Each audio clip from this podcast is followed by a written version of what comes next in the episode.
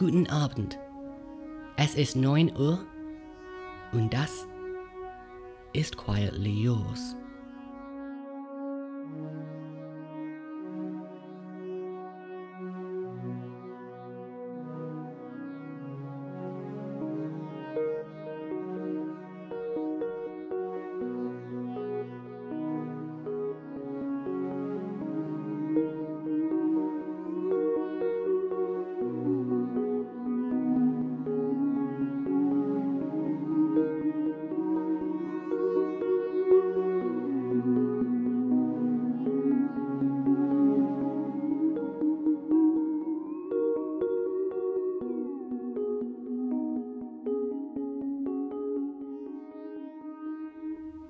Welcome to a fiendishly festive episode of Quietly Yours.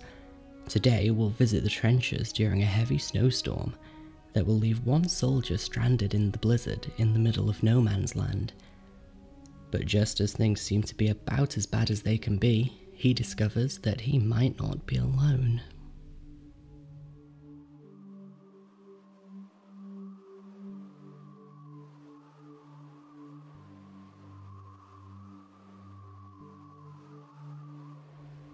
I wake up to the sound of Jack yelling, and there's some strange mix of fear and excitement in his voice.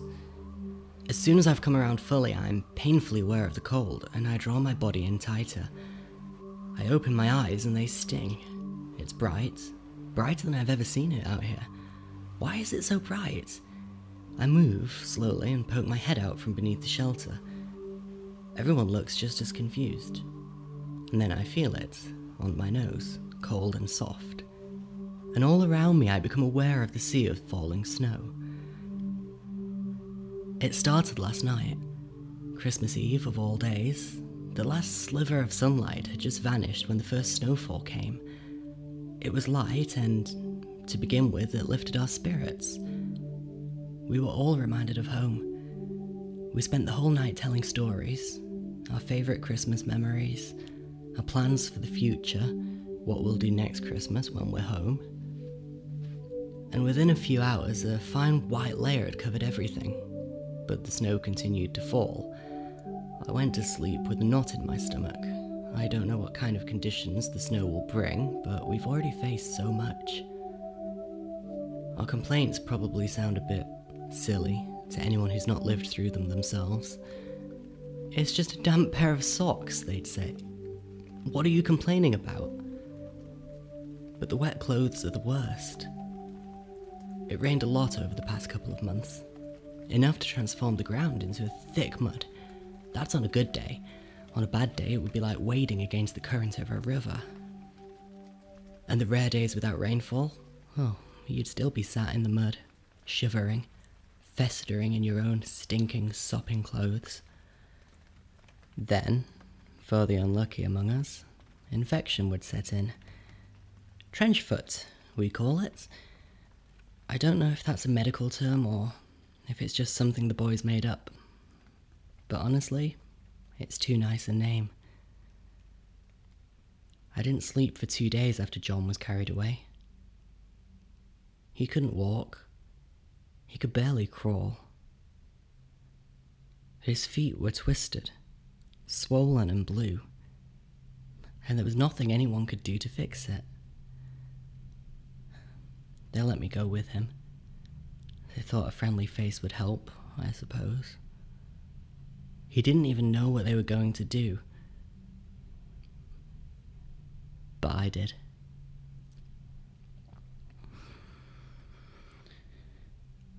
I grabbed him by the shoulders. I pushed him down with all of my weight, and I closed my eyes as the sawing began. For two days, I heard that sound, echoing through my brain. His life will never be the same. The scars, the ones on his body and the ones in his mind, they're never going to go away. They'll be with him for the rest of his life, and for what? Are we even winning? How close are we to the end of all this? Will this pantomime ever be over?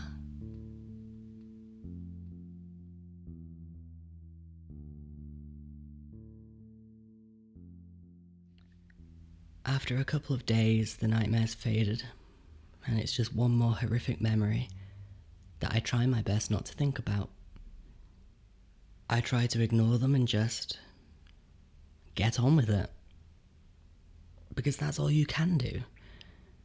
There's no time here for anything else. The mud keeps flowing, and you just have to keep wading through, because if you stop for even a moment, the current will carry you away. And so, when December finally came, I felt relieved. It grew colder every day, and it felt awful. But the ground slowly hardened, and everything got a fraction easier. We fashioned thick gloves out of any spare fabric we could lay our hands on, and we coped. But this grace period, we, we knew it couldn't last. Soon enough, the weather would change again, and we'd have to adapt again. To God only knows what kind of conditions. But this, none of us could have predicted this. I'm snapped back to reality by another voice shouting through the fog. Look, he cries, and I turn to see one of the boys stood on a crate, poking his head over the edge of the trench. I panic. I rush over, grabbing him, trying to pull him down, out of sight, into safety, but he resists. I ask him what he's doing. I scream at him. Is he trying to get himself killed? But he doesn't respond. All he can say is, Look! Well, he's still alive. No bullets, no panic, no attack. I'm shaking as I grab a crate, place it on the ground at my feet, and step up, peering over the edge towards the horizon. I can't see it. I can't see anything. Peering over the top of the trench, I could just make out the edges of the razor wire five feet in front of me, and then everything vanishes into a thick grey mist, and there's thick snowfall as far as the eyes can see. There's a lot of chatter now. There's a lot to discuss, a lot to plan, and there's no time to waste. And it all comes down to no man's land. It lies between us and them, and it doesn't belong to either of us, not really. But venture out there and, well, you won't last long against the downpour of bullets. But if we could just have some time, some time when they can't see us, when we're not under fire, time to put up more defences, dig more burrows, and, most importantly, time to recover those that we've lost. Because they're all still out there, lying in the dirt, lying under the snow, lying where they fell, trapped for as long as the fighting continues. Because how could we bring their bodies back? We can't go out there. But today, today is different. Today we might as well be invisible. A large party is quickly thrown together and all the supplies are organised. We're all given different jobs. I'm running out sandbags, as many of them as I can carry. We don't have time to dig because we don't know how long the storm will last. It could clear in a day, it could clear in 10 days. We just don't know, and we can't afford to start digging. But we can increase our reinforcements.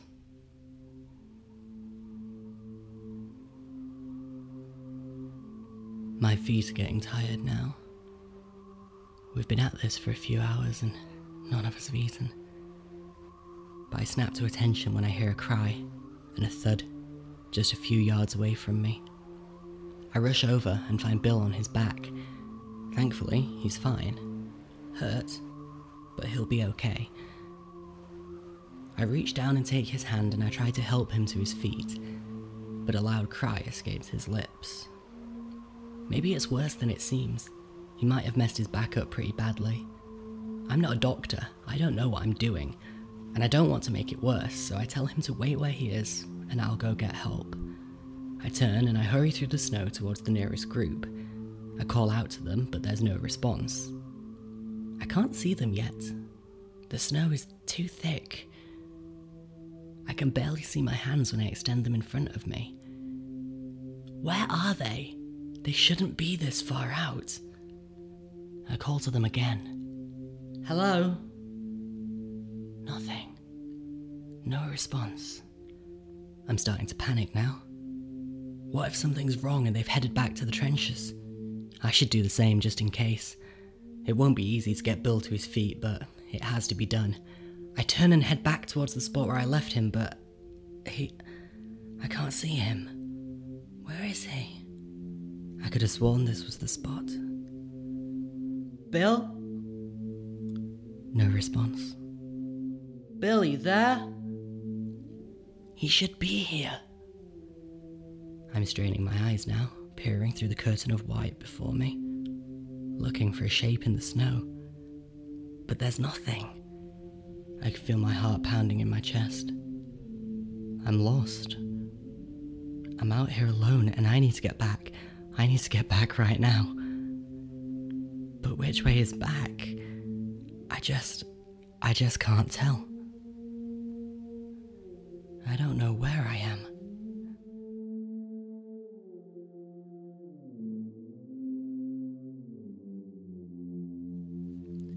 Have to move. Part of me wants to stay here, to wait it out, to sit in this very spot and wait for the snow to clear because what if I go the wrong way? What if I walk right into enemy lines, the wrong step, and. There's so much at stake, and I just want to sit and wait it out. But I can't. I have to move.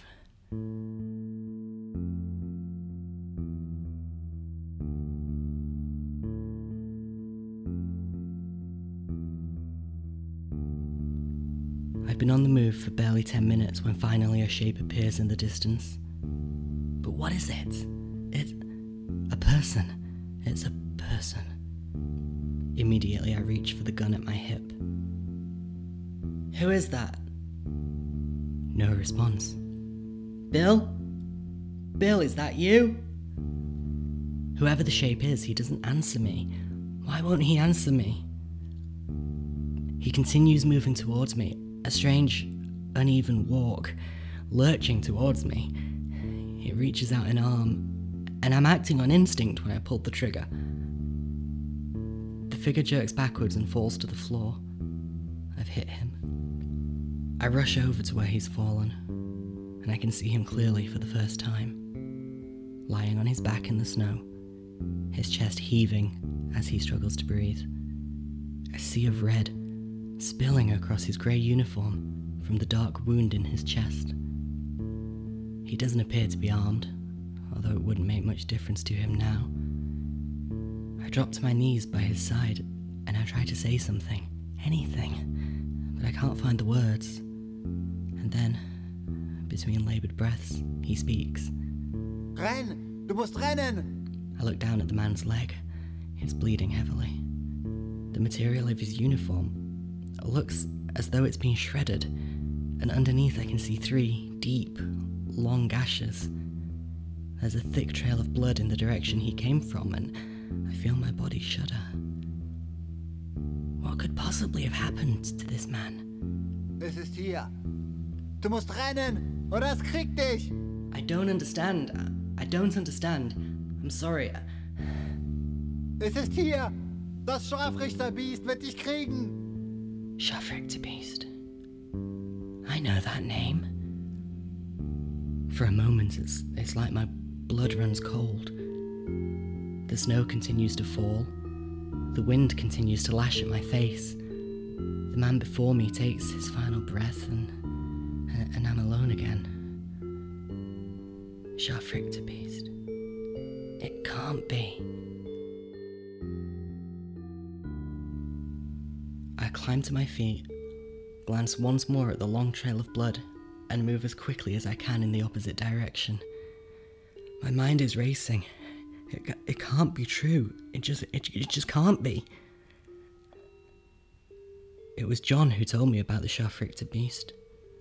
He was never very specific about where he'd heard it. A friend, or a friend of a friend. Someone who'd heard it from an army pal after he'd spent six months in an enemy camp Convenient, I told him. It's always a friend of a friend. But he told me all about the Scharfrichter beast, a creature of German legend. A large, fierce creature with long, sharp teeth and three jagged claws at the end of long, thick arms that drag across the floor.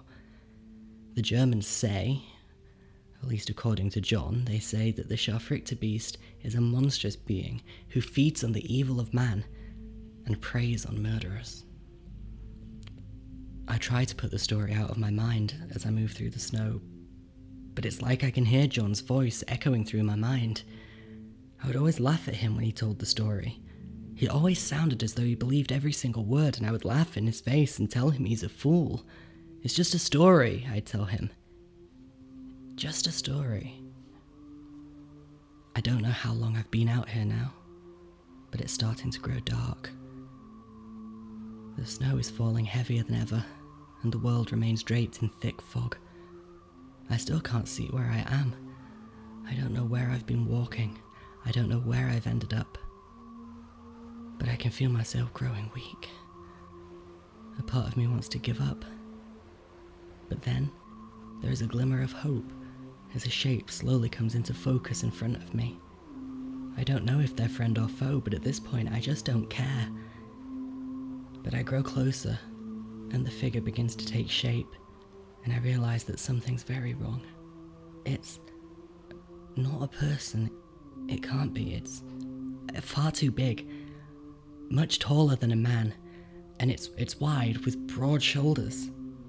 It, it lifts a long arm into the air to reveal a set of long, sharp claws at the end of its thick fingers. And then the creature stops. I can't see it properly through the snow, it's just a silhouette. But I can't shake the feeling that this creature is staring at me. It stands there motionless, staring. What is this thing? What is it doing? And then I hear John's voice from somewhere in my mind. It feeds on the evil of man and preys only on murderers. That's it! That's why it stopped! That's why it isn't attacking me, because it can't. The Scharfrichter beast can only hurt those who are guilty, those who've killed another person, who've taken a life, and it can't attack me because I have.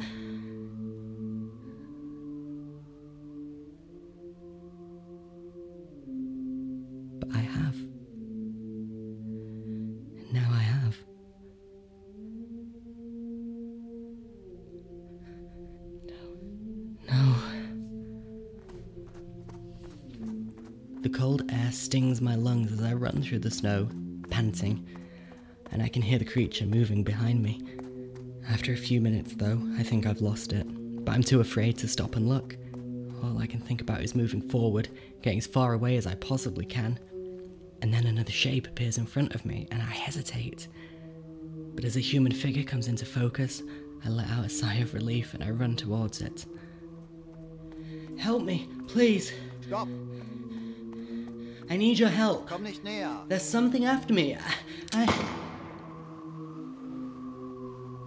The snow feels cold against my back, but heat spreads through my body.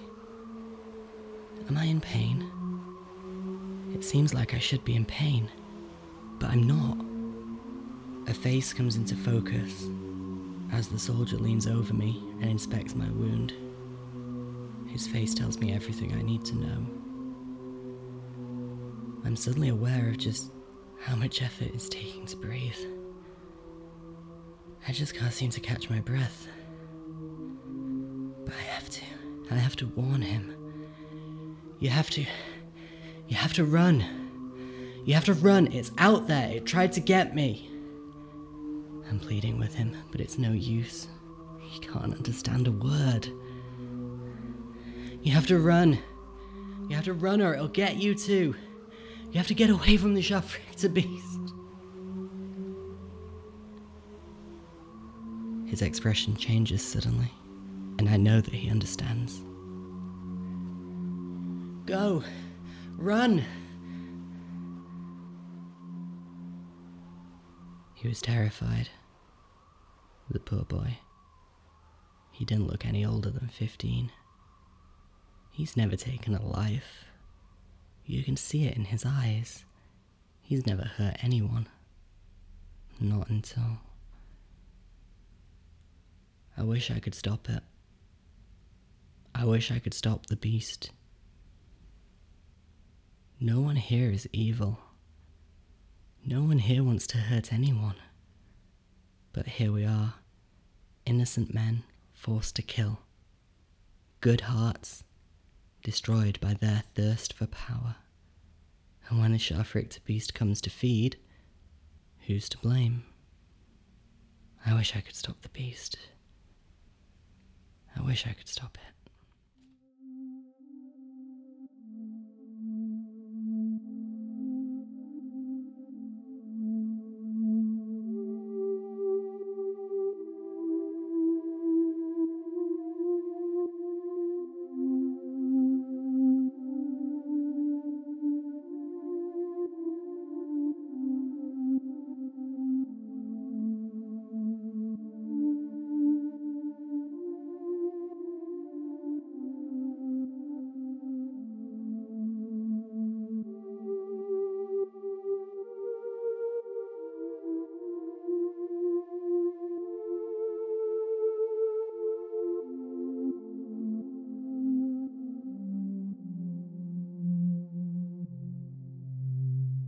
And that's all for tonight. You heard the voice of Max Ablitzer in tonight's episode. He was kind enough to translate and record our German lines. If you're a big fan of horror podcasts like ours, you might already know him. He's the man behind the Horror Tales podcast, which narrates creepy horror stories from various talented authors. If you've never heard it before and you're enjoying Quietly Yours, well, then you'll probably enjoy Horror Tales too. You can find it on their website, horrortalespodcast.com, or find it on YouTube, Stitcher, Apple Podcasts, or Google Play. All the usual suspects. If you want to share your thoughts on tonight's episode, you can get in touch with us via pretty much any medium short of smoke signals. We're on Twitter, Facebook, and Instagram. Our handle across the board is Quietly Podcast. You can also email us at quietlyyours at daffodillies.co.uk then there's our website, daffodillies.co.uk slash quietly yours. You'll find anything else you might need to know over there. Wherever you might be listening to us today, we always appreciate rating and reviews on your app of choice. It really helps new people find us. With all that said, it's time to get out of here and hit the mulled wine. I wish you the merriest of Christmases, and we'll be back the first week of January with our next story. Until then, I I'm quietly yours, and you are quietly mine.